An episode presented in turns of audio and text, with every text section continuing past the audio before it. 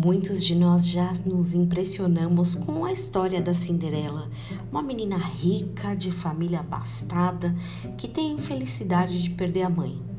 O azar maior ainda está por vir. O pai se casa com uma maldosa madrasta sem coração.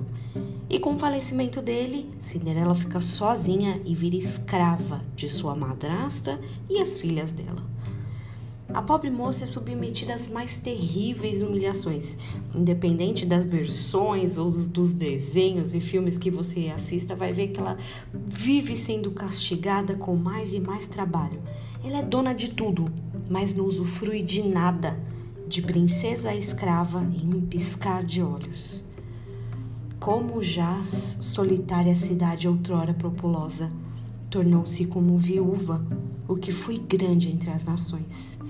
Princesa entre províncias, ficou sujeita a trabalhos forçados. Lamentações 1. Essa é uma foto em forma de poema da realidade de Jerusalém, de princesa a escrava. Diferente da Cinderela, seus pais não haviam morrido, mas ela havia se afastado do pai.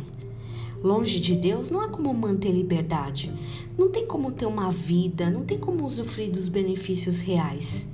Foi sim projetada para ser princesa, mas vives de restos, migalhas, esmolas.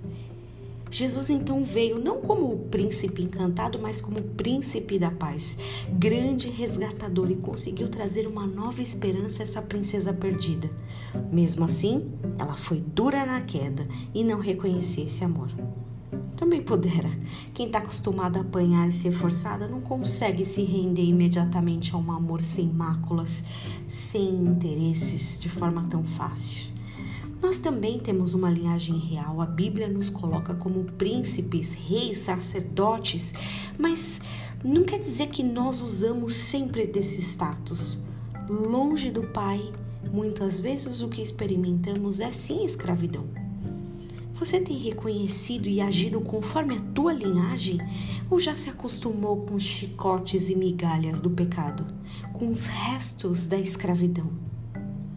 No Senhor Jesus a liberdade. Hoje, como todos os domingos, tem culto online do Ministério Verbo Vivo às 10 da manhã. Tomara que você consiga assistir, tanto no YouTube quanto no Facebook. Tenha um dia abençoado em nome de Jesus.